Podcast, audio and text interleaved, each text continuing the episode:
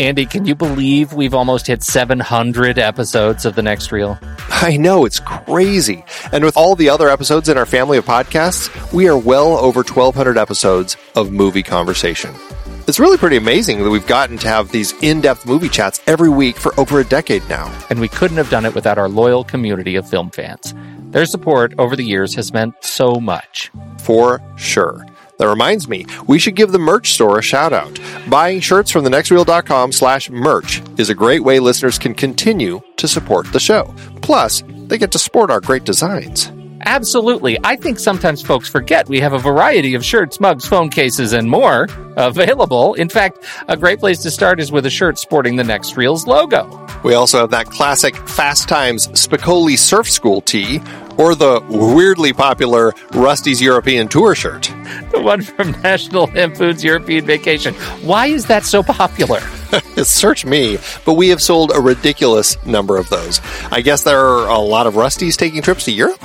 We're always adding new designs based on movies we've covered, like our brand new design for a streetcar named Desire, featuring a streetcar named Desire. So if you want to rep your love of TNR and films, head to thenextreel.com slash merch. Every purchase helps us continue to have these weekly in-depth conversations. So visit thenextreel.com slash merch today. And as always, thanks for listening and being a part of the Next Reel community. We've got lots more great movie chats coming your way. It is hard to believe we've been having in depth weekly conversations about movies since 2011. Oh, you're telling me. Producing this show week after week is so much fun, but it does require a ton of work behind the scenes. If you'd like to help support our efforts, one easy way is by using our originals page when shopping for books and movies that we've covered. Your purchases made through our links give us a small commission at no extra cost to you and allow us to keep having these great discussions. The originals page at thenextreel.com slash originals links to the source material from all of our adapted film discussions. Purchasing through our links support the show at no extra cost to you. In season 12, the focus was big franchises and series. We covered both Paddington films, adapted from the beloved children's book character created by Michael Bond. Oh, I love those films so much. Hugh Grant is perfect. For our Pitch Perfect series, the first film was adapted from Mickey Rapkin's nonfiction book about collegiate a cappella competitions. It's like a short story of my life, literally. I lived college a cappella. Sing it, brother. I lived college a cappella. I didn't mean literally. you know who you're talking to, right? The Twilight Saga dominated the season with five films adapted from Stephenie Meyer's vampire romance novels Twilight, New Moon, Eclipse, and the two Breaking Dawn parts. Dominated with awkward romance and nonsense logic, is more like it. that too. Another Thin Man brought us back to Dashiell Hammett's only Thin Man sequel based on other Hammett material, The Farewell Murder, that wasn't just based on the characters from the first film. We talked about Trainspotting and its sequel, T2 Trainspotting, adapted from Irvine Welsh's novels. Ugh, I hate the sequel's name. I do too. And the entire Lord of the Rings trilogy adapted from J.R.R. Tolkien's epic fantasy series. Love these. Extended editions all the way, baby. Plus, all the Mission Impossible films based on the 1960s TV series. And we've still got at least one more to go. Members got to hear us chat about The Hustler and The Color of Money, adapted from Walter Tevis's books. Get all of these books and more at our originals page, thenextreel.com slash originals. Start your next read from the movies we've covered at thenextreel.com slash originals. When you're running out of luck, need to get unstuck, so go off. When you're up against the wall and you cannot fall, so go off, go off, go off, go off. So go off, go off, go off, go off. I'm Pete Wright. And I'm Andy Nelson. Welcome to the next reel. When the movie ends, Our conversation begins. Pitch Perfect 3 is over. They've graduated college, spread their wings, and are attempting to fly, hopefully not becoming the failures we expect them to be. You guys, every year the USO puts on this performance to support the troops in Europe. What if I could get us an invite? Yeah, I've suddenly got a bunch of free time, so. Hell yeah! Here we go, here we go. It's my turn to make history. Guys, we've never competed against bands that actually have instruments, so what's the plan? I'm coming this party started. I'm coming out. You guys just sing other people's songs, like karaoke. Karaoke? no, no, no. That's so cute. I'm Calamity. This is Serenity, Veracity, and Charity. If I joined your group, I could be obesity. So- Another day on stage for the Bellas. This is their big plummet They're fade out. into nothingness. You sure about this? Have I ever let you down? All the time. What? You're very unreliable. It's like one of the hallmarks of your personality. Are you not remembering all the times I've been awesome?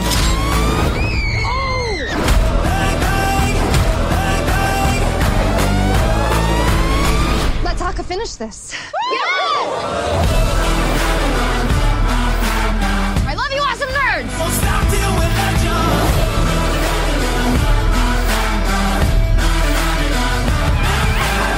Try to have some dignity. Yeah, well, we don't do anything with dignity, okay? They really do need to join the workforce. Yes. Andy, it's it's Pitch Perfect three. We're wrapping up our our big franchise, Pitch Perfect. As you know, I came in hard on Pitch Perfect. Yes. Just unironic love for that movie. I really, really enjoy it. Pitch Perfect two was a little bit rough around the edges. Uh, you had not seen two or three when we started this trilogy, and I'm I'm here to ask you, Andy, what did you think of Pitch Perfect three? Can you tell me what you how it hit you? Just gut gut check. they were doing something new with it um and that's you know in our conver- in our member pre-show chat that we had last week about um, sequels the idea of doing something new uh, bringing something changing the story up to to you know, kind of take a new direction so you're just not rehashing what you had already done and what already you succeeded with is an important step. And to that end, at least they were doing that with this. They were figuring out what could we do that shakes things up a little bit. It's not perfect. It's not pitch perfect. It's not it's not great. I have a lot of issues with it. Um I and we'll certainly talk about that. I think there is a little uh I, I think I would say I like it a little bit better than the second one though. I'm just not exactly Yeah. sure how much, but you think it's better than the second one? baby bit. And it may be the exact same rating. Hmm. I don't know, uh, but it's it's it. They are walking a line, and we'll talk about it. So I, that's where I'm sitting right now. Okay, all right. So for me, Well- it sounds like you. This is even lower for you. So it's got kind of a continuous plummet. It it is a continuous plummet. I I uh, and and I think what you're going to hear in my conversation, there are some things that are funny in this thing. There are things that are funny that I like.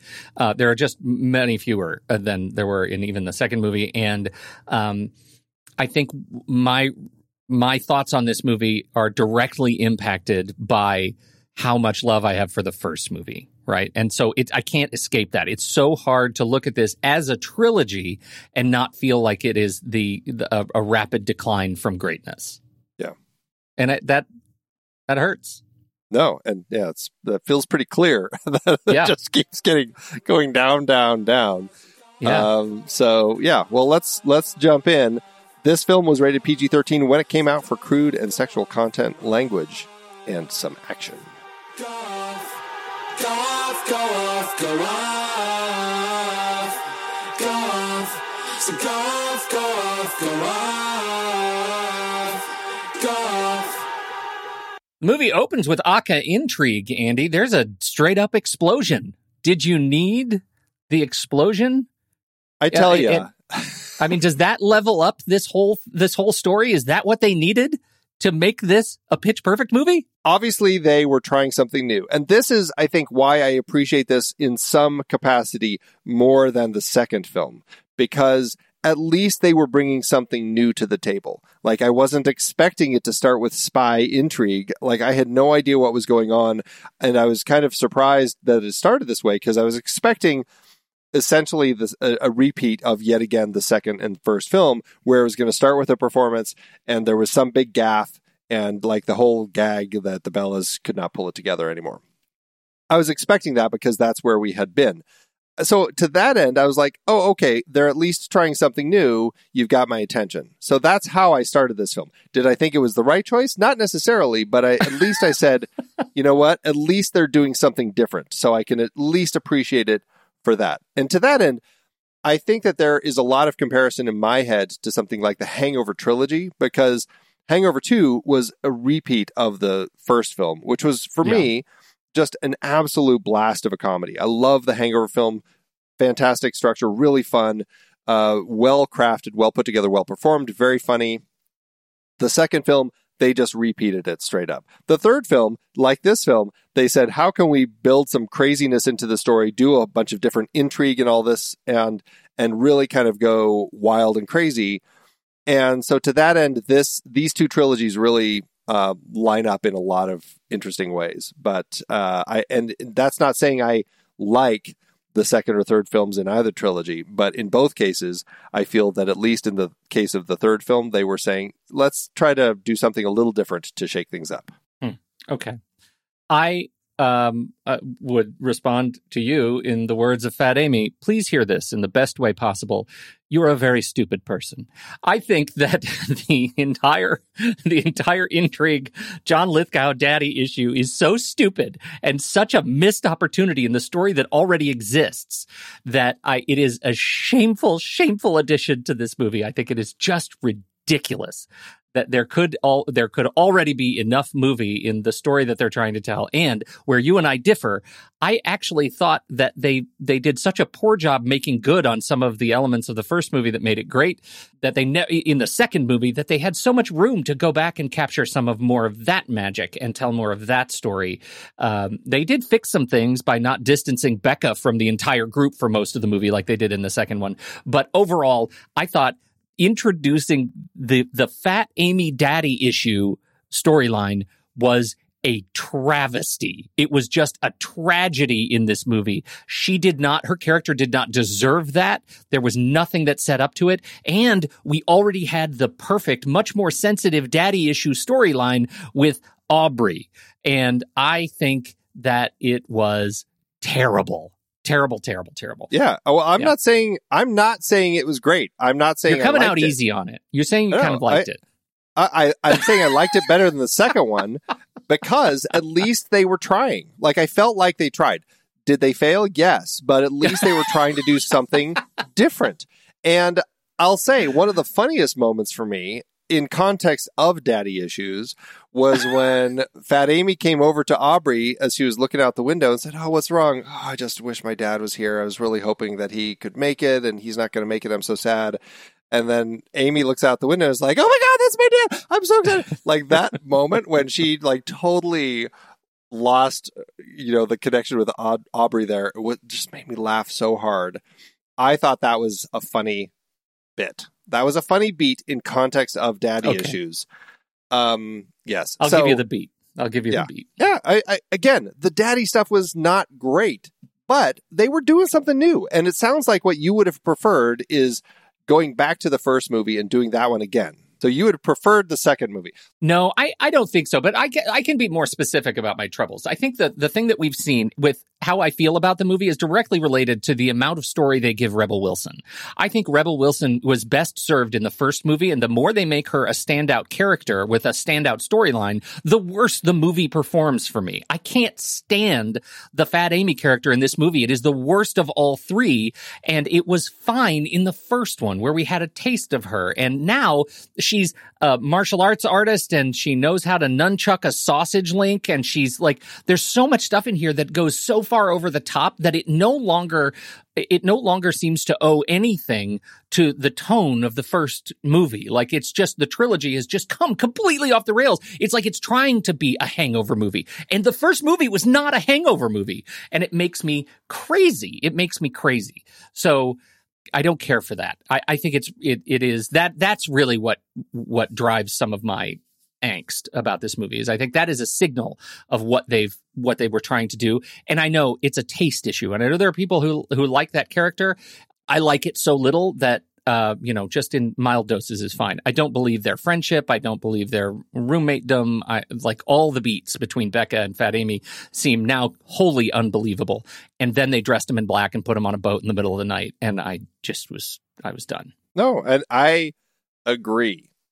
Don't think I am not agreeing with you. I have so many issues with this movie, uh, and they made a lot of uh, things just not work. A lot of decisions, a lot of a lot of repeat. And what happens, and you know, in context of making a third story that is not just a third story when you could continue it, but a third story that is really a wrap up story. Because it really, by the end of this one, it feels like we're going to close the chapter on the Bellas and on these characters. This is going to be the end of their story that they um, they amped all the characters up again. They'd already turned them up to eleven in the second film, and they said, "Hey, we we made even more money on that second film. Let's turn it up to twelve and really go to town with these crazy crazy characters." And so we got a lot of just a lot of craziness with all the characters to a point where it was just it was too much with all of them. And I mean, some of them some of them they kind of dropped a lot. Like Cynthia hardly you know, uh, you know, does anything in this film other than just be present, uh, and that happens with a number of the characters. Um, and so they are really amping up. It's Becca and Fat Amy and uh, Aubrey and Chloe and Lily, and so you're still getting some of the core characters, and you're getting more of them, and it's just it's just not necessary. And uh, to a point where I just I stop liking the characters. Period, and I get just so frustrated with them as people that it makes it hard to want to follow their story anymore. And that's I, I, yeah, I mean your your point is that there were a lot of people who obviously still like these characters, who want to see these characters, who enjoy them. So clearly, it's just maybe we're just not the group for it anymore, and maybe maybe the first film you enjoyed so much because it was really about an a cappella troupe coming together and performing. Now it's just a bunch about a bunch of goofy characters who come together, and it's not necessarily a story about the a cappella anymore. Yeah, I think that's fair. But I guess I'm puzzled because I think your statement is accurate. It, it feels accurate to the movie that they gave us, but it feels like how how could they make a film in this series in which I am not the target audience? Like I'm an acapella head, man. Like I should love this movie. And they just, I felt like they so damaged the story that all I have to hang on is the music and some of it's okay. But of the three movies, the arrangements are much more chaotic, much busier. And uh, like you lose melody in the arrangements in a way that you didn't in the first movie and largely in the second. and, and I, do think uh, okay, uh, so a slight pivot. I do think one of the the ways that they leveled up that that seems pretty obvious in hindsight. Rather than making it an acapella competition, I think the USO mechanic works, and the fact that they're introducing now that the that the Bellas have to compete against bands is a really neat mechanic for the movie. And I think there's huge opportunity there to tell a story where this a cappella group has to compete against a very, very big sound. It is unfair from the jump that they would have to share a stage with such big performances and loud performances. How do you make that better? If there is anyone who can do it, it's Deke Sharon. And I never quite felt like as a music arranger that Pitch Perfect 3 raised to that level. And that was, that was disappointing. I, I want to I have to because I'm making that point now I want to tie all the way into the to the big finale and so I'm skipping a lot of movie which we'll have to come back to the big finale performance, right, of um, Freedom 90 and um, it was just free. Was it just Freedom 90? Just, just uh, yeah. Yeah. That big finale performance. And John and Gail say, look, it's the big finale. It is like they're picked for their final performance. Bella is picked. It's the final thing and they make it a swan song. Why would DJ Khaled want to pick any band, any that isn't like, why, why are they even talking about getting picked for this big thing when they all know they're going in different directions? It doesn't make sense to me. Like you pick a group that has promise and has agreed that they're going to stay together and continue to perform and grow and make money. So that really frustrated me, that whole dynamic at the end. But the fact was the Freedom 90 performance was bland. It was bland. It was sad and like there was no energy to it. It was just, just the singing. It was very old school. And then the curtain rises and there's a different set of musicians. Like it stunned me that that curtain rose and they didn't actually have the other bands together that were playing with them. That would have been a great way to show like unity in the whole performance and USO. Instead, they brought in different musicians and had the bands in the closet or like in the audience. That was so dumb. It was so dumb. And I felt like uh, you know, the, the, I felt like the other bands deserved a little bit of of uh, better treatment as a way to unify the the story at the end. This this was a movie that deserved that kind of feeling, and they just flushed it. I was blown away by how sad that finale was. First off, um, I I really liked their performance of the song. I love the song. I love George Michael. So uh, so I was all there for the song itself. Like I enjoyed the performance. Yeah. Uh, but you're right about a number of points there it does feel like they're just singing and it's just going to be a song. Also, the whole point of the end is hey, you know, we do need to move on with our lives. We can't just have this as the thing that is it for us. And to that end, to that end, just as a side point, I was fun. I, I thought it was funny that they're calling themselves the Bellas um, when technically, and correct me if I'm wrong, I don't know how it works in the world of collegiate acapella, but my sense is the at least the Barton Bellas, they're a as a a group of made up of Barton uh, students, and they perform while they're in school. Now there might be the legacies that we met in the last film, and so to that end, I'm like, technically, they're kind of the the Bella legacies going out to perform because the only Bella who's actually here now is H- Hailee Steinfeld's character. And I was like, well, isn't she in school? Shouldn't she like? How is she going on this USO tour if she was still like in school? they were just there for this little reunion. She I'm like, how did disappears this? for an entire semester? I, I was a little confused by that whole thing. Um, Yeah. but it was it was a strange setup for me because I'm like, technically they're not the Bellas anymore, and why why are John and Gail pursuing this particular group of legacies who aren't even Bellas anymore? Like their whole thing was collegiate acapella. They should be just following the Barton Bellas as they are right now, led by Hailee Steinfeld. So that was a whole thing that I had.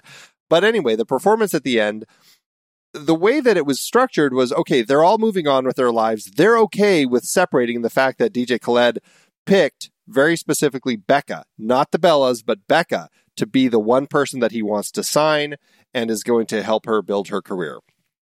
That was great. And actually, when she started singing, I'm like, okay, so now we're we're shifting the whole thing, and now it's just going to be Becca performing. This is fine.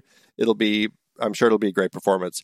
Um, and then all the Bellas came up, and I was just like, well, but didn't he specifically say, I don't want the Bellas, I only want you?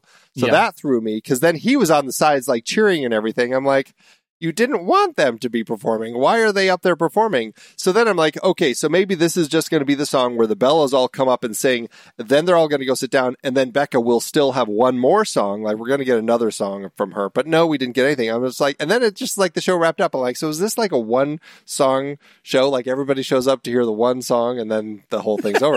it was That's exactly it was structured so strangely. all filed in for five minutes and then right.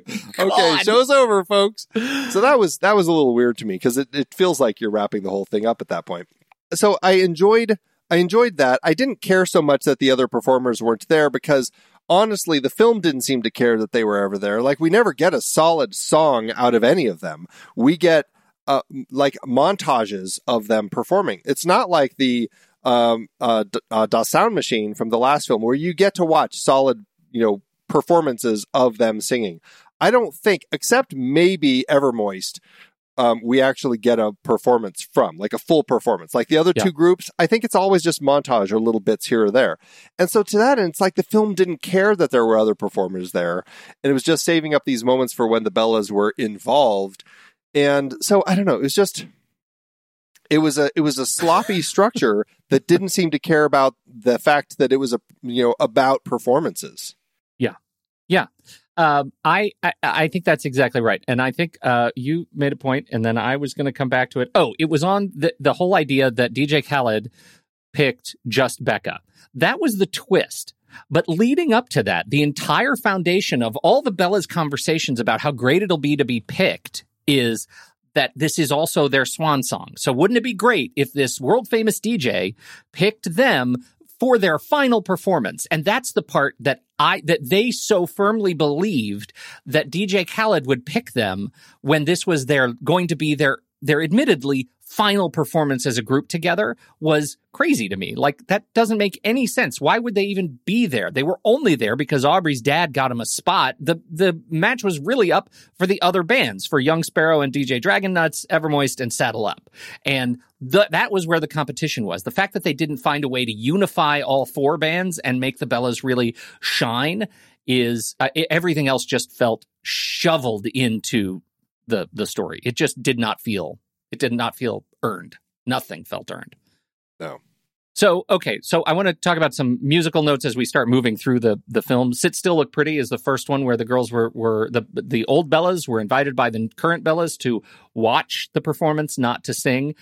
That that actually felt legit to me because alumni shows are uh, can be very confusing what the expectation is. Are you going to get up and sing or not? And it is a very real thing to go back to an alumni show as an alum and be invited spontaneously up to sing one of the old songs. So that the girls would show up at this event and expect to sing makes total sense to me. And it was cringy. And, and that was like just right. Like, but I don't know. I mean, I don't know how that would hit you because, you know, you didn't sing. Did that feel earned to you? I, that felt great to me. What felt artificial and just completely ham fisted the way it was performed and uh, put together was the completely overt, um, like, uh, how would I define the reaction by the Bellas? Like, oh yeah, no, totally, yeah, we totally weren't planning to see. Like they they were the way they were feigning their their um, responses um, felt so written. Like it didn't feel like uh-huh. Like why can't you still oh that's great. No it's totally fine. Like they can still sound like i'm totally fine. Like it, basically none of them have a, any sort of poker face in the way that they talk to somebody and express like i'm going to hide my disappointment because i'm still happy for you. Mm-hmm. like they all acted like such babies in that scene. Like you know seriously grow up. You know it's Yeah. it, it was it was a little ridiculous the way that the characters were treated. Like i have nothing in my life except to sing which it goes was, it was written whole like a sitcom. Well, and, and then you have this moment where they're all like, uh, with Emily when um, she's just like, well, you all, I, I didn't think because you all have such, you're so happy with all your jobs. And then you have this, this montage flash to all of them thinking about like their lives in their careers. And it all looks miserable. Like you get Mhm. Becca having to deal with Pimp-Lo, the, the ridiculous rap star that she's trying to produce. I thought that was a funny You- scene too. By the way, I did like that scene. Okay. Uh, but you have like, uh, you know, Fat Amy doing the Fat Amy Winehouse performance. You have Flo struggling and seeming miserable at her little coffee stand that she's working at. You have Chloe having to, uh, you know, I don't know what she's doing, doing a gynecological check on a cow.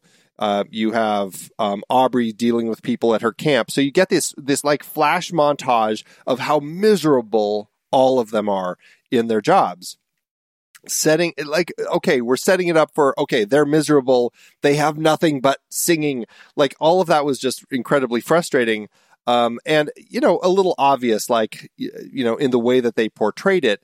And that leads to this sense of them being disappointed. Again they should hide that better. But then my real issue with that is when we get to the end of the film and they're talking to Becca about her opportunity to uh to do go solo with DJ Khaled is um, that now all of them start talking about it and they all talk about how amazing their opportunities are how flo just got this thing to do uh, to franchise like the seed funding for franchising and chloe just got accepted into vet school and fat amy has this 180 million to 180 go do million her thing. dollars. yeah and and aubrey's decided she's going to go um, do stuff with her dad and cynthia's going to go uh, you know actually join the air force and train like all of them like it's it's like this 180 degree completely written shift in what we saw at the beginning from misery to no i really love that job and i don't want to sing anyway it's like what like this story did not know what to do how to put these characters together it's just like clearly written to force them into this uso tour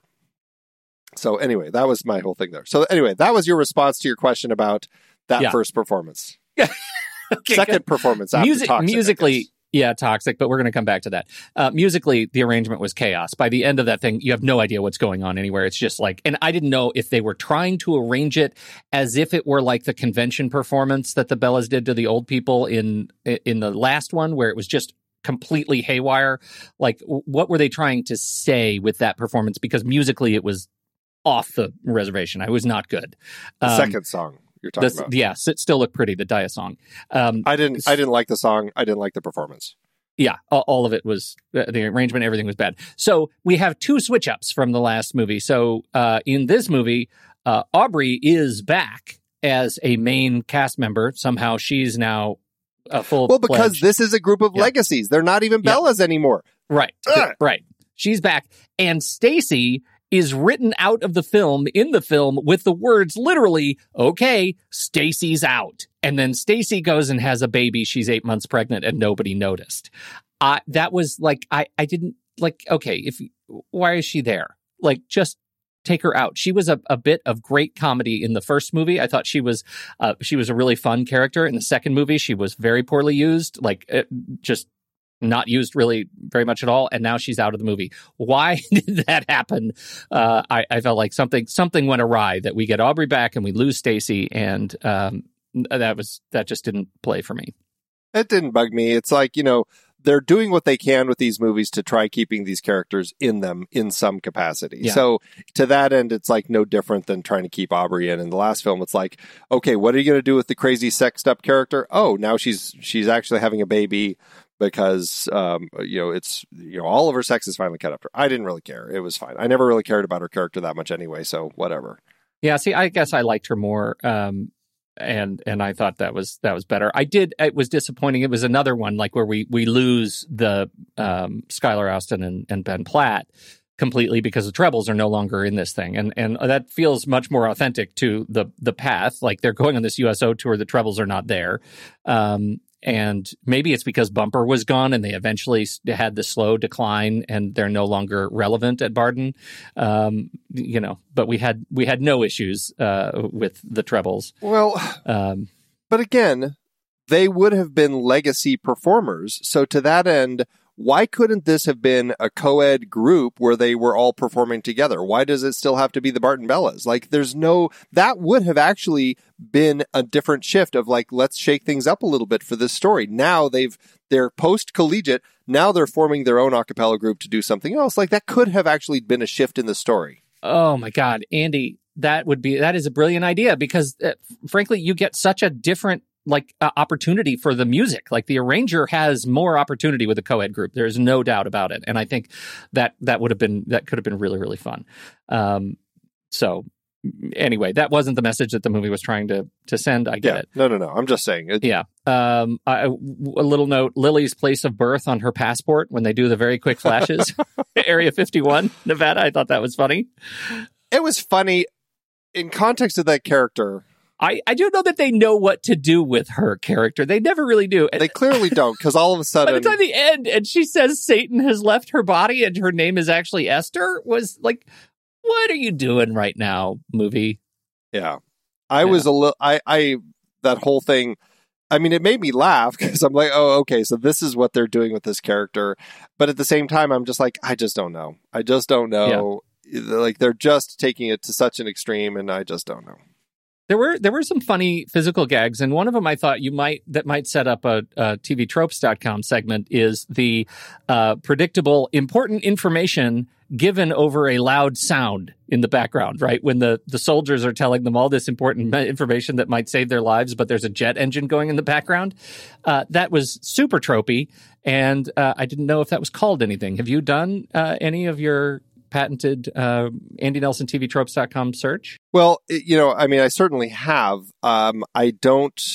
Um, I mean, that was purely though designed as a as a gag because Yeah. none of that information was actually important. It actually No. the way that he plays that in the scene made me think they they purposefully had their friend like you know crank the jet engine up right when he was talking Right. just just to play that whole thing about you know It was it's very joke. important you do this Yeah. or you will die yeah so to that end i i don't know but i mean they there certainly are exposition jokes um throughout in the film like we do have other ones Mhm. and so I don't know if like I'm trying to find if there's something about that in the in the tropes. I don't see anything about that from Chicago.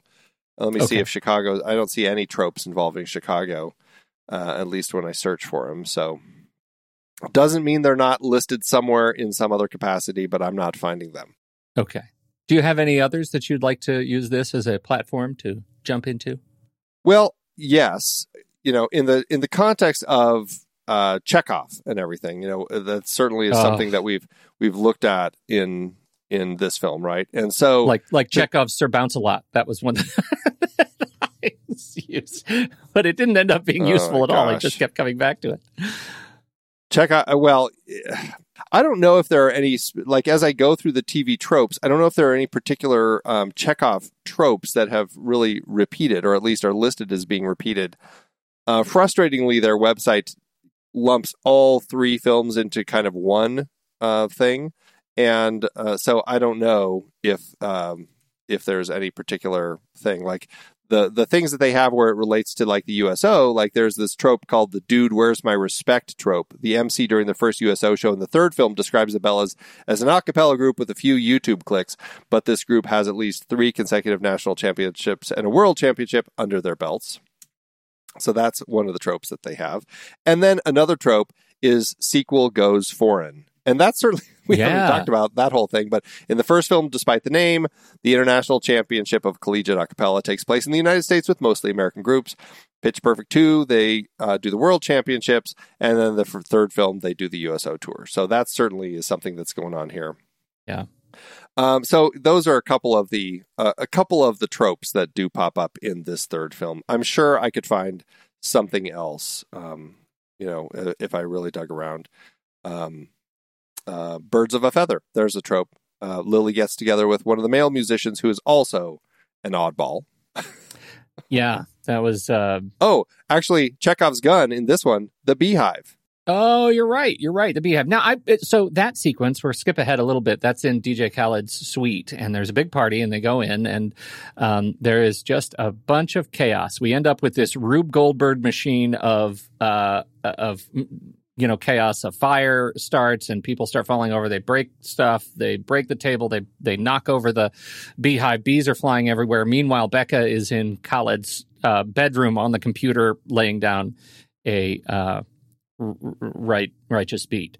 Um, I actually liked this sequence of chaos, although it felt particularly hangover-ish. But one of the things that I think it gets right is um, uh, is just amping up the accident-prone nature of an event like this. And Trish has uh, uh, she hasn't done a bunch, but uh, she has done several OK Go videos, and OK Go videos, uh, music videos, are uh, ripe for these kind of mechanical, um, you know, Rube Goldberg machines, and they're awesome. And I kind of thought that was a neat addition to this movie that would that felt like a directorial stamp on this thing. That was like, okay, this is a thing I do, and I just want to put something in here that looks like one thing starts another thing, starts another thing, starts another thing for comedy, and let's see how it works. So I thought that was that was fine and funny, and I didn't I didn't hate it. It wasn't built very interestingly, weirdly. Like, right? Yeah. You, and that's the thing. Like, if you want, like, okay, Go videos, they have such a kind of a Rube Goldberg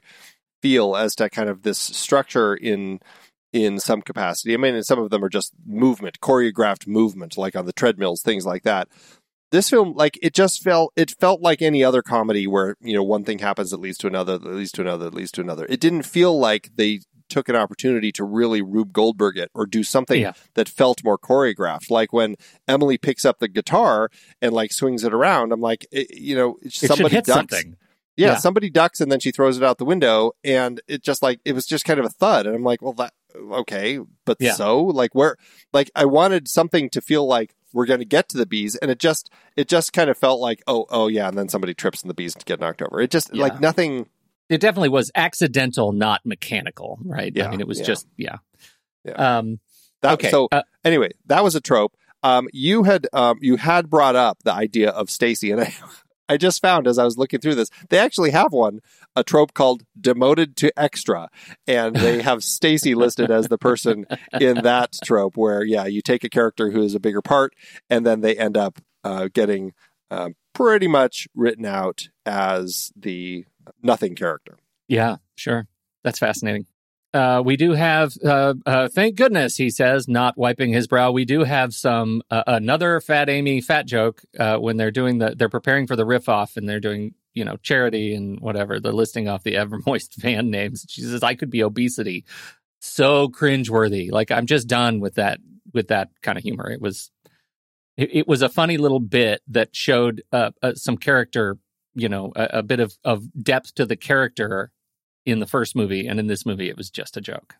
It just it, it just ends up yeah they push it too far. But again, that's the nature of what they decided to do with these characters. Let's crank it up to twelve, and we'll go even farther than when we went in the last film. And it's just uh, it was just terrible. Oh, and the "Make America Eat Again" hat. Oh my God! I talk about a dated joke. That's not going to age well. Um, so, can we talk about love stories? Because there's an interesting, there's a little bit of an interesting twist, I guess, is that they give Chloe more of a love story than we've ever had for her, and Beca's is weird with like British Adam Scott. Like, I, I just didn't, I didn't care for that. What did you think of the love story, like the the romance? Well, I mean, Chloe's love story is more like a lust story. Like, there's never any sign from Chicago that he's into it too. Yeah. It feels very much just like Chloe. Every time they're together, she's just like gone all goo goo eyed and just staring at him and like, I can't stop. And she's not hearing what he's saying and all this sort of stuff. Like, it just plays like that. There's never any build to it. Um, and then at the end, they're making out. I'm like, all right, whatever. Uh, you know, it, it was inevitable because she keeps looking at him that way and he just is smiling and just seems oblivious. Um, the one with Beca, I mean, I enjoyed it more because it didn't feel like like it felt like they were saying, okay, we don't want to be we don't want it to necessarily just end on another straight up romance. What can we do that might be a little different? And so to that I'm like, okay, so it's fine. You know, the guy was fine. I mean, I I, I didn't uh, love him. I'm not sure if I had seen him before. I, I, I don't know. I mean, he was an interesting performer, Guy Burnett, um, that I, I don't know. Like, what would I have seen him in? Um, nothing. Uh, I've not seen him Hmm. in anything. So I, I missed. Well, he's the, in uh, Oppenheimer Jacob's- coming up. That's interesting. Uh, and Yeah, I know you would have missed the Jacob's Ladder remake. Andy Mortdecai. Like you watched that like 15 times. How did you not see? How did you not see him in that? the That's Mortdecai crazy. Minute, baby. Mortdecai. no, I,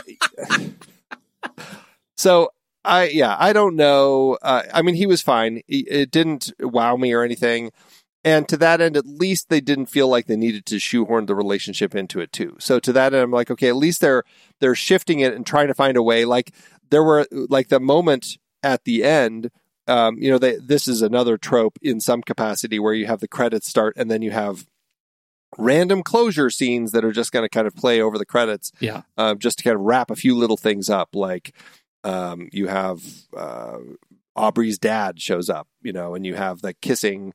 Uh, uh, you know, that's when Chicago and Chloe kiss, and Esther um, introduces herself as Esther to um, the guy from that other band, and of course John and Gail get their little final bit, which actually was the best of them in the entire film. Was that last moment? Yeah. right. Uh, but so and, and then you get um, Beca and and Theo, and yeah, you know it was fine. Like because essentially that's how I felt it worked. Like okay, I'm your boss now. Cool. All right. Well, we'll talk later. And that was it. Like it, it didn't. They didn't have to shoehorn it into a romance. And to that end, I was I was grateful that they didn't because it didn't feel like there was necessarily one there, and it would have felt forced if they had. I did like that last moment with them. I'm your boss now. Yeah, yeah, I'm going to be yeah, a I- real handful. That was cute. That Right. was really cute. Yeah. So which is funny because essentially she is now the Pimp-Lo and he is now her the Beca. and she yeah. and she's telling him i'm going to be Pimp-Lo for you and and you're Yeah. going to have to uh, so that was interesting like because yeah i mean it's all in the perspective so i i thought that was Yeah. actually an interesting moment for her Yeah. Okay, can we talk just a little bit more about the music? I'm curious your take on on the music and the riff off in particular. Yeah let's we've got we've got music we've got dad we've got uh, there are a few other things that we definitely more i want to talk just touch on john and gail a bit uh, actually i don't know if i need to i feel like i said everything i want to say about Yeah. them like they were trash except for that last bit what a what a waste of Yeah. Forced thing to shoehorn them into this thing. Anyway, music. So I I thought in general the song selections were strong. I liked them. Uh, I liked them a lot. I thought the riff off was uh, was interesting, and uh, I'm curious your thought on how they integrated the band stuff um, with the acapella. I mean, it was fine. Again, to my point earlier, like the bands never felt necessary. They felt um, just as as a as a an element to throw in here and there. You hardly got any full songs out of any of them, just little bits and pieces. Yep. Uh, the riff off was was kind of fun. I liked that. Um, I, I I guess main, mainly just because I like the riff offs. Like I like the way Yeah. that they're doing that with the songs.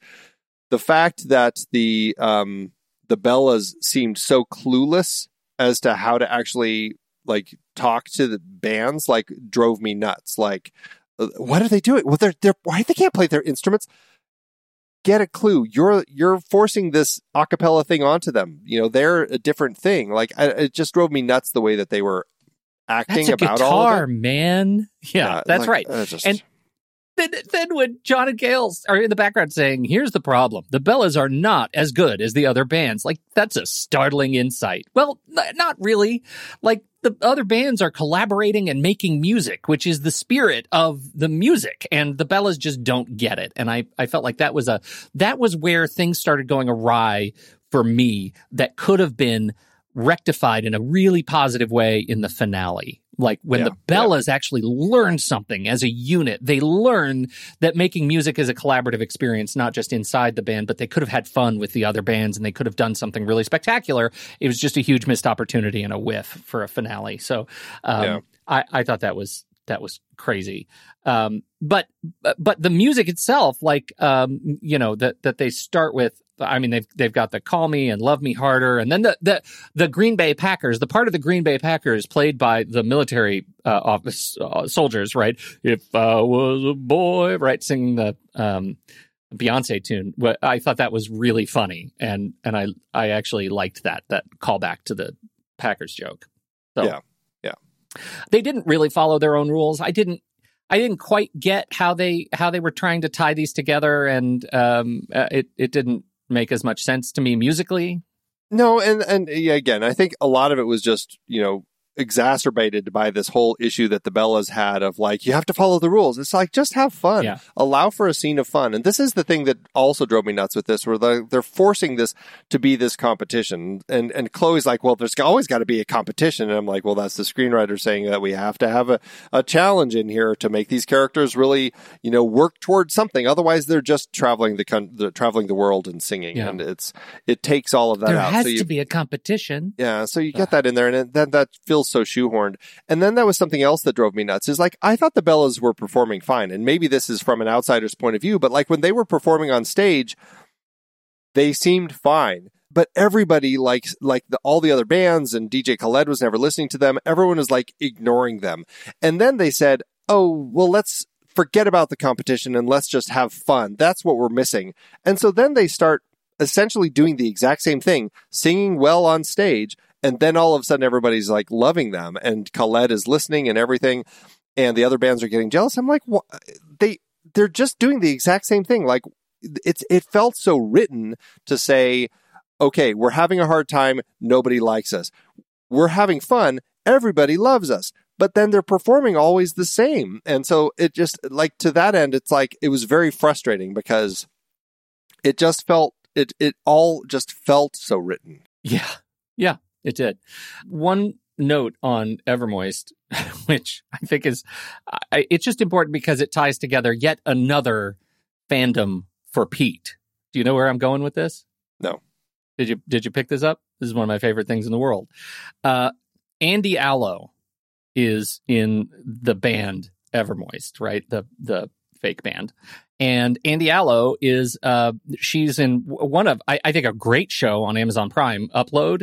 Um she's fantastic. She's from Cameroon, uh Cameroonian. She's Cam- Cameroonian American and she's been in a number of films. She's also a straight up awesome musician and I could tell you she's awesome because she used to be in Prince's band, the New Power Generation, um, and toured with him and he had some extraordinary things to say about her uh, talent. And So I, I tie this back to your point that the movie didn't really care about the other bands. There were a lot of talented musicians be, besides Andy Allo in these bands, and besides the riff off, riff off, they were ignored, and I felt like that was a huge miss, a huge, huge Yeah. miss because uh, they could have really showed off some amazing talent. She is a, a superlative guitarist. Am I wrong? Do I mean Evermoist? We see them. Do they sing a full song, or do we come in on them like partway through the song and they wrap it up? I was trying to remember, like, if we actually see any full performance. I think they start with how to uh, how a heart unbreaks, um, and I don't think we finish the the song. I think it gets interrupted. But you're right. We don't. I don't think we get a full song. Except we get to see them kind of showcase how ca- casually they can pick up music in the riff off and Yeah, start right. integrating this mashup, which sounds perfect um, from the jump. And and that's. I mean, it's fine. Uh, but you're right. Like the because they weren't a cappella, and this is ostensibly an a cappella series. I feel like the movie s- said, okay, we're gonna we're gonna kind of shove the bands aside. The bands are the antagonists, and so we need to not show too much of them. Unlike the trebles in the first movie where we got a lot of them because they were the competition and they were a cappella and let's celebrate all a cappella. And i just don't think they had we had enough attention on the music in this movie as should have. Yeah, they clearly seemed to not like the the bands. yeah um, Ruby Ruby Rose fronted Evermoist, Evermoist. She's been in a bunch. She was in the Meg. She's in all the DC TV stuff as as uh, Batwoman. Um, she was in John Wick Chapter Two, uh, Return of Xander Cage, uh, Triple X, uh, and Orange Is the New Black. I very much like Ruby Rose. She's kind of a mercurial performer. I'm I'm never quite sure what to make of her, but uh, I like her here. I think she makes a great. Speaking of the bands as the antagonists, she's great at that, like exuding the "I don't like you" vibe.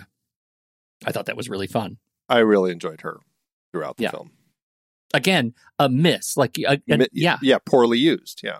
yeah, really poorly used. I just you know so Trish Sie we we talked about her briefly. Um, she directed this. Kay Cannon uh, came up with the story. Then she wrote this, and it looks like Mike White was actually brought in to to work on the script as well. Uh, Mhm. So it's not a strictly Kay Cannon script. I really still struggle with Kay Cannon and find that uh, you know I'm I don't know as a writer I I know she's done some great TV in the past. Um, unfortunately, I'm I'm finding as I watch this series that after the first film, you know, she had a good strong concept there based on the book, and for these next two, she just was all over the place and and really, I think probably you know let Elizabeth Banks um, guide her. Because I think Elizabeth Banks has some comedy um, direction in her storytelling style that she really enjoys that just doesn't work for me.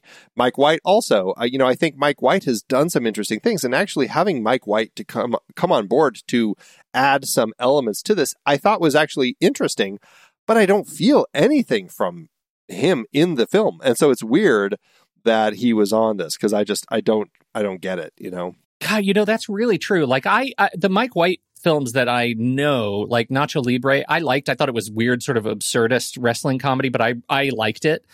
And what else? Uh, School of Rock. He did School of Rock, so he's the Jack Black guy. Yeah, I mean, I, I always think of him like in the early the the aughts, like uh, Chuck and Buck, uh, the Good Girl, and then into School of Rock. Like I, I think of him as kind of like really quirky characters, but does some interesting things with them that um, that I find work.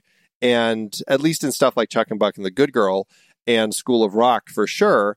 And, you know, I don't know. I feel like now he's largely turned into somebody that just is writing. I mean, I, I heard Beatrice, Beatrice at Dinner was amazing. I heard that was a great film. I just didn't get a chance to see it. But then he does like the emoji movie. Yeah, The, uh, the one and only Ivan was okay. I mean, it was fine. It was a, just a biopic with a gorilla, you know. Oh, I was talking about the Emoji Movie. I actually thought Ivan was fine. I, the whole family liked it. The Emoji Movie was rough. Yeah, I didn't. Yeah, uh, Brad's status, you know, I, I Oh, you're I the Dog. heard was okay. So I mean, he's done interesting things, but I feel like he's a guy who also just jumps on jobs with Hollywood to make the money, maybe to write the Beatrice at dinner sorts of scripts and hope hope to get those out there. Um, so I don't know. I I feel like having him on here feels like let's just get Mike White on here and have him bring some interesting character stuff in or something. And it just I don't know. Right. I find that that doesn't work. And Trish, as the director, like I felt like there was no clear vision with the film. It just felt all over the place. And I just never clicked with the direction, the writing, any of this stuff. I just, I really felt like it was a mess.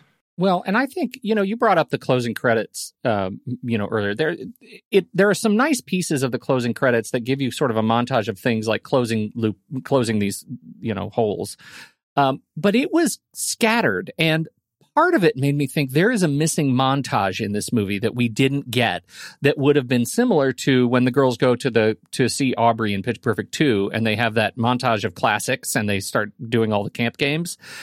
But in this one it was military because we had them doing the the like tactical training. They're covered in mud, crawling under the ropes. They're climbing things. They're like being attacked by dogs. Like they're doing all these crazy, funny things. I think that seems like a missed opportunity. Did you get the feeling that there was a missing military montage in this movie? Well, it was weird to have all that in the credits just suddenly pop up because then they were also including stuff from the first two movies. So they were throwing stuff in and it was all designed to look like John and Gail's documentary footage. That was the intention of what they yeah, were that was the intention showing us. Right. Um, and so to that end, it was weird that they were going all the way back through the first two films.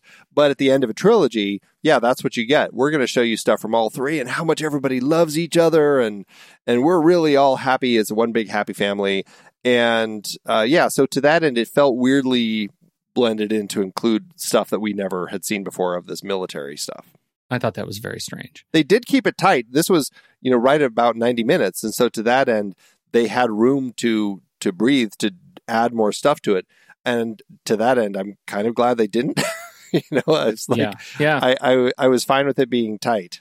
Yeah, no, I I agree with that. Uh, so uh, speaking of 90 minutes, as we're cruising that direction ourselves, um, I, I I don't think did you comment on the the finale, the um, Fat Amy takes the boat sequence earlier? Did you do you feel like you got No, well no. I mean because because you wanted to save the dad stuff and and um Yeah, you're right. whole I did. I did. Let's talk about so the dad so we haven't really talked about that. I I uh yeah, I mean it, the whole it opens the film, it sets up this thing where then suddenly we we flash to 3 weeks earlier and we get this whole James Bond opening which I was like, okay, they're taking this in a crazy direction. At least it's something new. So at least I like I don't know where we're going to go or how they're going to get to this place. You know, it it piqued my curiosity. And then it goes, um, and so yeah. Then by that by, by that point, we learn that it's her dad, and he kidnaps the girls and takes them on his boat to because he wants to get this 180 million from his daughter. Blah blah blah blah blah you know, it was nonsense. But by that point, I wasn't expecting anything more out of the film. So it hits that point, and I'm just like, yeah, this is where we are. This is what this film is doing, the direction it's taking. And uh, yeah, there it is. Toxic while um, while uh, Amy runs around taking down all of her dad's staff. And then blowing up the boat. and blowing up the boat. I'm assuming she killed everybody except for her dad, who I think yeah. well, I, I guess the military arrived, so they probably put the boat out and presumably saved people so that Amy's not just flat out killing all these people who are on the boat. Well, I didn't feel like that, Andy, because she knocked out a couple, a bunch of guys in there that were unconscious when that boat blew. Like, I think Yeah, she murdered probably six people. At, at And dad, dad was probably the only one who made it out. Yeah. Yeah. I I just didn't I didn't get it. I, Lithgow. I just what what is up with Lithgow and the Australian accent? And I just didn't get the I didn't get enough of the diabolical Lithgow treatment that I know he's capable of. It, this is another one of those performances where I, the, my first thought was, I wonder if he knows what movie he's in. Like he just does a lot of movies, and I wonder if this one, if he thought it was something else. For yeah. some I, I well, I my first question was, couldn't they find an Australian performer who could have Yeah. done this instead of him because his accent was rough, and I mean, I'm one who notoriously has a terrible time picking up bad accents, but it was just it felt so fake the whole time, uh, almost comically so. Um, and but then he was singing, and I'm like, okay, so did they pick him because he could sing? And I'm like, has John Lithgow sung in anything before? I don't know. So I don't know. It was it was a strange, strange choice to go down this road. I don't know. I don't know how he ended up there. Um, and I really, I mean, by that point when stuff was happening in the film, my only question to my wife as we were watching is like, how is I thought this was all the night of the performance and but then they get back and the performance was the next night. So I was like that was my thing is like I'm confused now in the timeline. Um, but I just didn't care. By that point I just didn't Yep. care. Yep.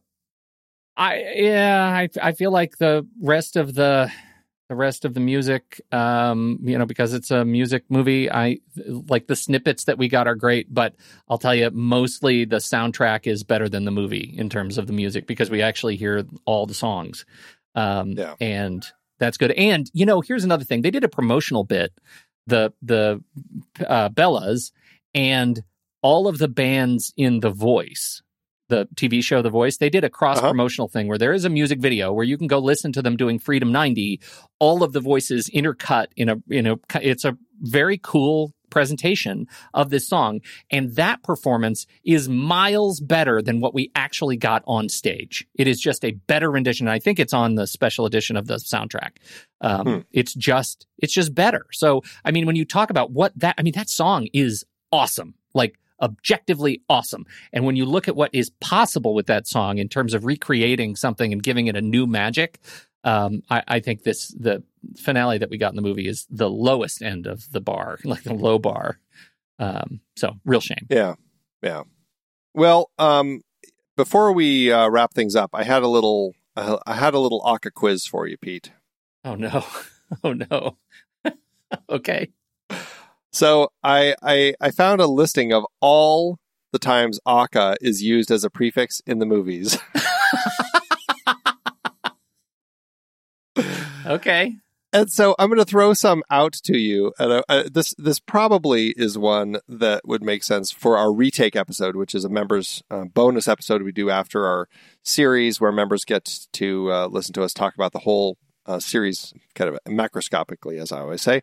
Um, but I thought it would be fun to just say, um, you know, what are some uses of Aca from the movies? And actually, I, I take So you want me to tell you what they are? Uh, yeah, and it's actually just the first two movies. They they they released this page after or as the third film, the trailer had just come out. So it's between the first two movies. I'm going to say a few of them, and I want you to tell me which of the two first movies this was from. Okay. Are you ready? Yes. You are such a disock appointment. That's the that's the first movie. No, that's the second movie. Green Bay Packers That's the second offensive movie? tackle David Bakhtiari Oh. says this to teammate Clay Matthews Damn after it. Matthews blanks during the country song round in an underground a cappella league riff off. I think I'm going to be mad at this because I hate Aca so much. All right, go ahead. Aca huddle now. Um, okay, that's Aubrey. It's when she's still in alpha, Aca alpha mode. I'm going to say that's Right. the first movie. Yes, Okay. that is the first movie. Uh, Aca awkward. Um, I think it's the first movie. That is the first. Is it? It's. Fat Amy. It's another. It's Fat Fat, Amy. Amy. and she's Yeah. When Yeah. when Aubrey tells her BFF Chloe to get her head out of her ass because it's not a hat in front of the whole group. so good. That's the better line. Yeah. O Okay. Aca G. Oh my god. was that was that um the legacy? Uh, what's her name? Hailee Steinfeld. It was. Was that her auditioning in the house? Yes. uh, yes. Okay. Uh, that is Emily. So that would be We just Emily Junk, right? that's the second film. That is the second. Yeah. Okay. Second film. This one should be easy. Aca feeder saying bitches. that is pitch perfect too.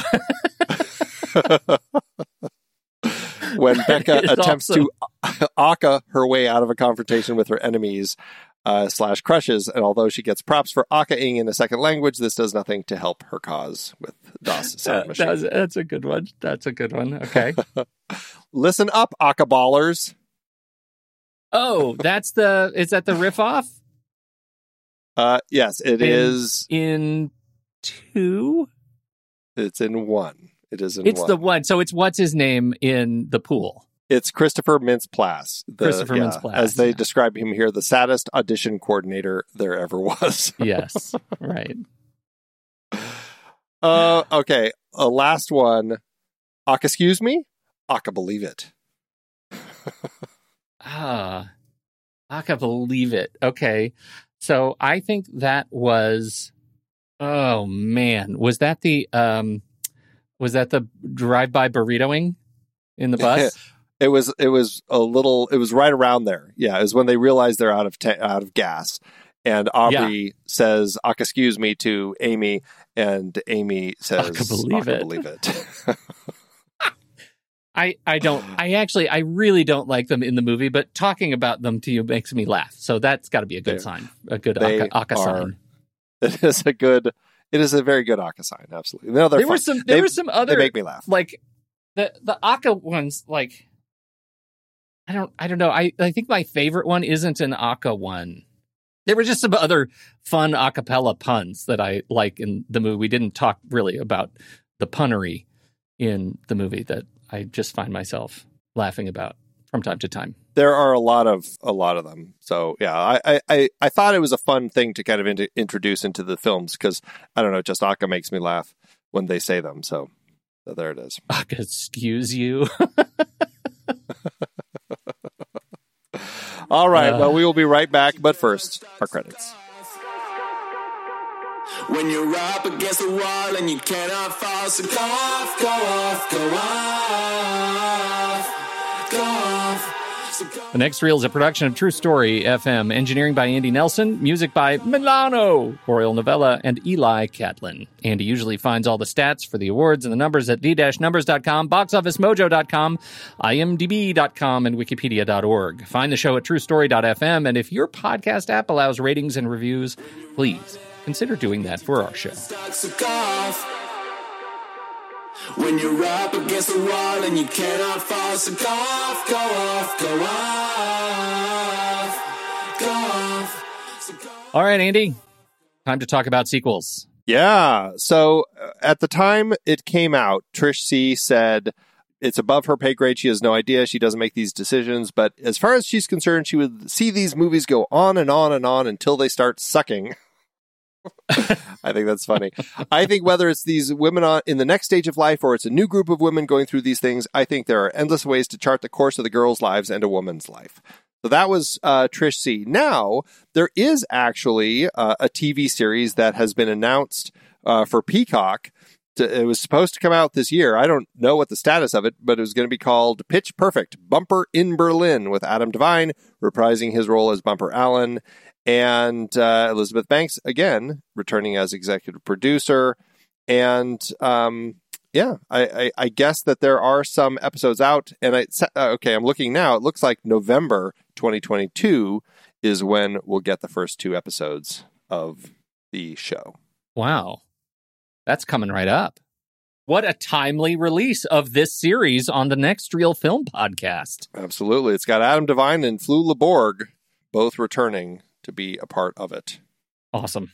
Are you are you down for following Bumper? Do, like, is that a is that a direction that you were hoping to go? No, uh, uh, no, uh, no. I, but I do like him. I, I, it's unexpected, but I, I like him. And if they are able to sort of capture the, the guy from uh, the bumper from Pitch Perfect, and not necessarily the bumper from Pitch Perfect Two, uh, I, I think I'd be more down with it. I think he, uh, he has as a character more to learn and more to present. Like I think it'll be it'll be great. And he's a hell of a performer. Like I think he was. I think the trebles with Bumper was really fun and funny, and and uh, so I'd like to see what what he has. I, I it'll be interesting to see if it's a cappella because like right he went off and did his thing with John Mayer which is notoriously non a cappella. And so um you know it'll be interesting to see if if he are he and Flula Borg in an a cappella group together now uh in Europe? That'll be that'll be an interesting thing to check out. So Yeah, I'm okay with very that. interesting. The, the only other two characters, can you guess who might be the only other two characters listed at this time as being a part of the TV series? DJ Khaled no, well, no, I mean, well, and I'll say they have been in all of the films. It, it's it's two people who have been in the first three films and will also be in the TV show. The only two consistent characters across the whole thing. is it Stacy and uh Aubrey they've been in all of them Uh, that would be funny, but no, it should come as no surprise, Pete. It is John and Gail. Yes, that's right. Sigh. Deflating sigh. I'm they- less interested now. They are somehow finding a way to continue. Now they're following Bumper in Europe. I don't know. I don't know. I just don't know. Anyway, that is uh, that's where we are. And there has been at this point, uh, you know, I mean, it was successful, but they really kind of wrote this film to feel like a conclusion, like we get a wrap up of all the characters. If it's a continuation, it's, I mean, I suppose they could, but I just don't feel it's really necessary other than just, hey, let's make more money off of this thing. So that's where, that's where it sits. How to do how to do award season? Uh, the film uh, did still win four awards and it had six other nominations. Uh, you know, surprisingly, it won uh, Best Music Supervision for films budgeted over twenty-five million dollars at the Guild of Music Supervisors Awards. Again, you know, and this film, last film had sixty songs credited. This one had forty-five, so a little step down. Uh, at the Hollywood Makeup Artist and Hairstylist Guild Awards, Best Contemporary Makeup for a Feature Length Motion Picture, they won that award, and they were nominated Wow. for Best Contemporary Hairstyling for a Feature Motion Picture, but they lost that one to Guardians of the Galaxy Volume 2. Hmm. Hairstyling, in uh, I'm trying to think of like the hairstyles that stand out in that film. Um, I mean, It seems more like head styling. well, yeah, it's an interesting thing to do because it's like, I mean, I mean, I guess, yeah, I mean, sure, there's some people with hair. Uh, I don't know. Weird, weird choice there, but whatever. Yeah. Um, over at the Kids Choice Awards, Pete, not the Teens Choice, but this is the Kids Choice Awards. So maybe this is why uh, this film did well for itself. But yeah, at the Kids Choice Awards, uh, it did get some nominations. It was nominated for favorite movie by all those youngins, but Jumanji: Welcome to the Jungle won. It was also nominated for favorite movie actress Anna Kendrick, but lost to Zendaya for two films: Spider-Man: Homecoming and The Greatest Showman. Um, at the Reframe Awards, I'm not really sure what the Reframe Awards are, but it was nominated for narrative and animated feature, and it won the Reframe Stamp Award. And the Teen Choice Awards, so a little older than the kids, still got some nominations. Anna Kendrick won the Choice Movie Actress for a comedy. And then also, uh, Hailee Steinfeld was nominated for the same thing, but of course lost to Anna Kendrick. Same thing with Rebel Wilson. And it was also nominated for a choice movie, but lost to Love Simon. Oh, That's it for the awards. love Simon. Okay. Well, uh, there's a whole point that we didn't actually talk about before we started all that rot, which was specifically DJ Khaled. Could, do you want to? Did you have a response? Are you a big DJ Khaled fan? Um, I don't know if I am or not. I, I like it, it, it's a name I recognize, but I don't know much about him. And so I thought, yeah, he's there as a person who is a person who is a real life person who's playing himself as this character, and it was fine. Like I didn't really care much about it one way or the other. I don't know if I've ever heard a song from him. Like I don't know. Yeah. I mean, I I now have because there are some on the um some of them that have been a cappellaed arranged are are DJ Khaled over the course of the movies, and so like there was all I do is win um was one of the Das Sound Machine. It was part of one of the Das Sound Machine um tracks and that was from him in the second film and so now he is in the uh, this film um and so i i did not care for DJ Khaled, and I did not understand why he was the one who was picked to be a part of this. I don't know any of the backstory. I don't know why he signed on. It felt very strange, and I didn't feel like there was any sort of magnetism for the USO to want DJ Khaled there. I'm I am so out of touch with like DJ Khaled uh, that I I don't know what he represents, but he did not represent anything for me. And I think I could say after his acting performance in that one scene in the hotel room, I am less of a fan now than I was before, if that's possible. I I found it inconsequential. It was yeah. I don't. I don't know if I really got the sense of having him on board because I and, and maybe it's just my lack of understanding of of what DJ Khaled does in the music industry. But my the way that it's played here is he kind of seems like he is a like a you know a, a performer or maybe not a performer. I I don't know. I I get confused when Producer. DJ is part of the name, but Yeah. um, a producer, but also somebody who does like mixes and remixes other people's music. You know, like he Mhm. seemed like maybe he's one of those people, and also somebody who's looking to find new artists and kind of promote them and and take them under his wing and and bring them up and stuff. So to that end, I was like, maybe he's you know the behind the scenes, like he's the big name producer that the USO brought on to kind of be the one to shepherd the show and kind of put together a great show for the troops as it travels around. But to that end, I'm like, well, it never seems like he's producing anything. He just seems kind of like the guy in the background who's not doing anything Yeah. um, except sometimes playing piano. And so I, I don't know if that comes from, you know, these movies where they take a real life person to play themselves and then create like an artificial version of that person. Uh, like this isn't the real DJ Khaled. It's just the one that we get in the film In the Aca universe. in this Aca universe. And so I don't know. To that end, I'm just like, okay, I just I don't really know what to take from this character, but it was it was an odd structure. It seemed that seemed partly also designed and written into it just so they could introduce the competition element of the story here. Yeah. Well, you know, we've got, uh, so if you're a member, you could access the live stream and listen along and watch along as we record this thing and uh, uh, nextreel.com slash membership or members. What is it? Yeah, it's in there somewhere. You'll find it. Um, and Brian has just posted, apparently they considered Pharrell, Kanye West, Dr. Dre, Jay Z, Missy Elliott. All of those, all of those are better choices for me than DJ Khaled. All of those, I think, would have been more interesting to me. Uh, There's no way they would get Dr. Dre now that he's over at Apple, but um, Jay Z, Kanye, Pharrell, Pharrell would have been awesome. Yeah, I, I, I guess for me, like I'm I'm like I'm not really Wild interested in any of them, so I don't know if I really find much interest. Like I don't I don't know if I would have cared if it was Pharrell. Like to me, it's just Yeah. it's not even created as a, an effective part of the story, so it would have had to be in a better script for me to even care who it was. That's that's why I just I, it's for me it's like almost a non-issue because the script about it was flat. Yeah. Yeah. Okay. Um, that's it. Script was flat. All right, Andy, how to do at the box office?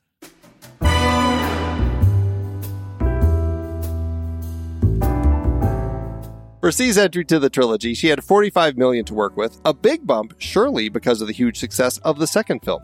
That is 46.8 million in today's dollars. This movie opened December 22nd, 2017, during a busy holiday period opposite Downsizing, Father Figures, All the Money in the World, Molly's Game, and the limited early releases of The Post, Phantom Thread, and Hostiles. With all of that, not to mention the staying power of The Last Jedi and Jumanji Welcome to the Jungle, this movie managed to open in number three. It didn't have the legs of the last film, though, falling out of the top 10 by the fifth week. But still, it did manage to earn 105 million domestically and 80.8 million internationally for a total gross of 193.2 million in today's dollars and making it the second highest grossing musical comedy of all time. That gives it an adjusted profit per finished minute of 1.5 million, landing it in second place in the trilogy, but last place when you look at the profit to cost ratios. But still, who are we kidding? All of these films did well. Well, I got a spinoff, TV spinoff. How weird. Bumper in Berlin. Well, Bumper in Berlin. All right. I'm done. I have no more nonsense to spew about this movie. Yeah, no, I mean, you know, it's it's a it's a it's a film. In the immortal words of Harry Styles, you know, the thing I like most about this movie is it feels like a movie.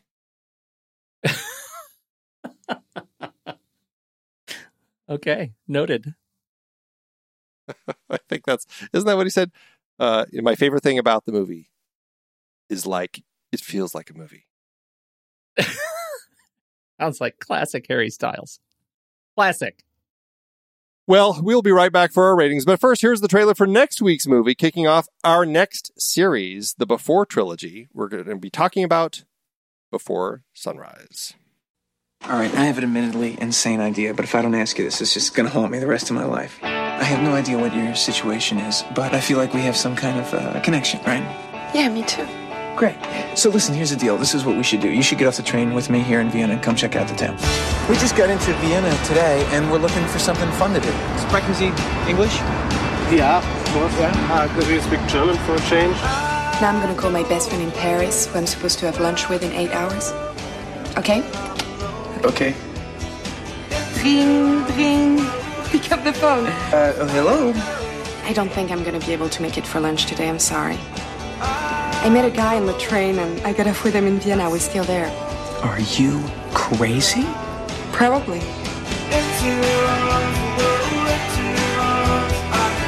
He has beautiful blue eyes, nice pink lips, frizzy hair. I love it.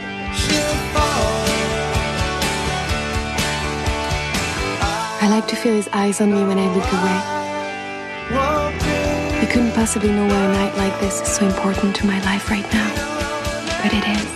Since we're never gonna see each other again, I don't think we should sleep together. Let's see each other again. I don't want you to break our vow. Just so you can get laid.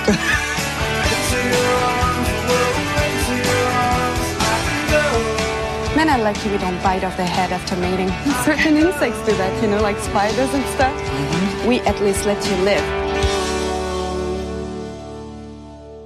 We didn't talk about the fact that I built this playlist in um, Apple Music and Spotify and Amazon Music, uh, and we'll post links to it. If you're a subscriber to one of those services, I built a playlist of it. It's the Pitch Perfect unarranged uh, playlist, which is all of the original source music, source tracks that have been arranged for acapella. It doesn't include a bunch of like the score material or the other songs that were used that weren't acapella. But if you want to hear, you know, from Don't Stop the Music through Freedom 90, I have this playlist of right now 85 songs, five hours and 25 minutes of pitch perfect original tracks.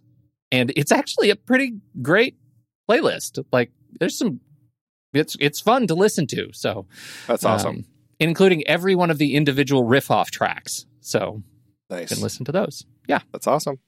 Yeah. All right, Andy, that brings us to Letterboxd. Uh, This is a real problematic rating for me. Real problematic. Uh, I'm running headlong into my no half stars feelings. Mm. I'm, I am going to get over it, but uh, I'm I'm running into it. How how'd you land on your Letterboxd review? Well, like I said, I feel like despite kind of not liking this film and thinking that they made a big old mess of it, I still think at least they were trying something different with it. And I like, I mean, it's hard for me to think that it's going out on a sour note when George Michael's ending things because I really love that song and I love, I love uh, him and just the, I, you know, I don't have as much issues with their performance of it because I just like the song.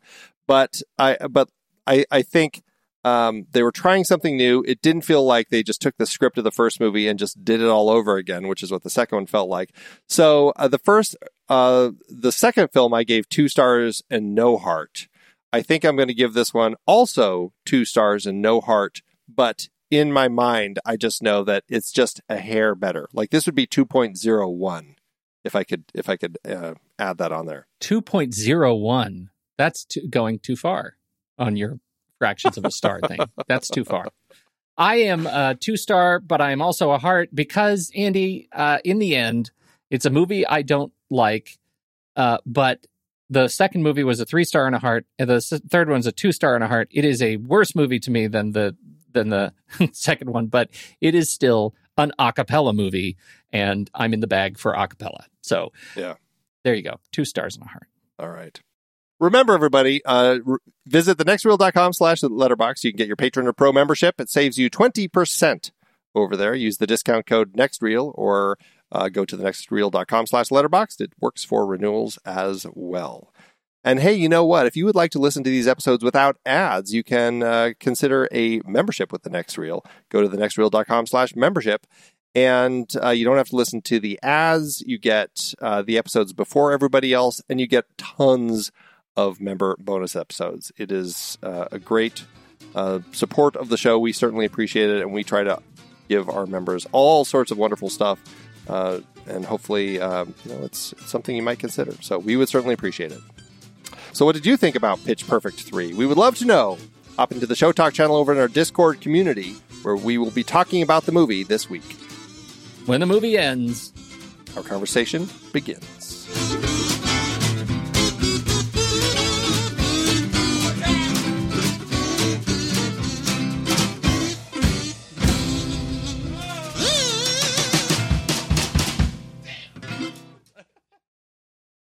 Letterbox give it, Andrew.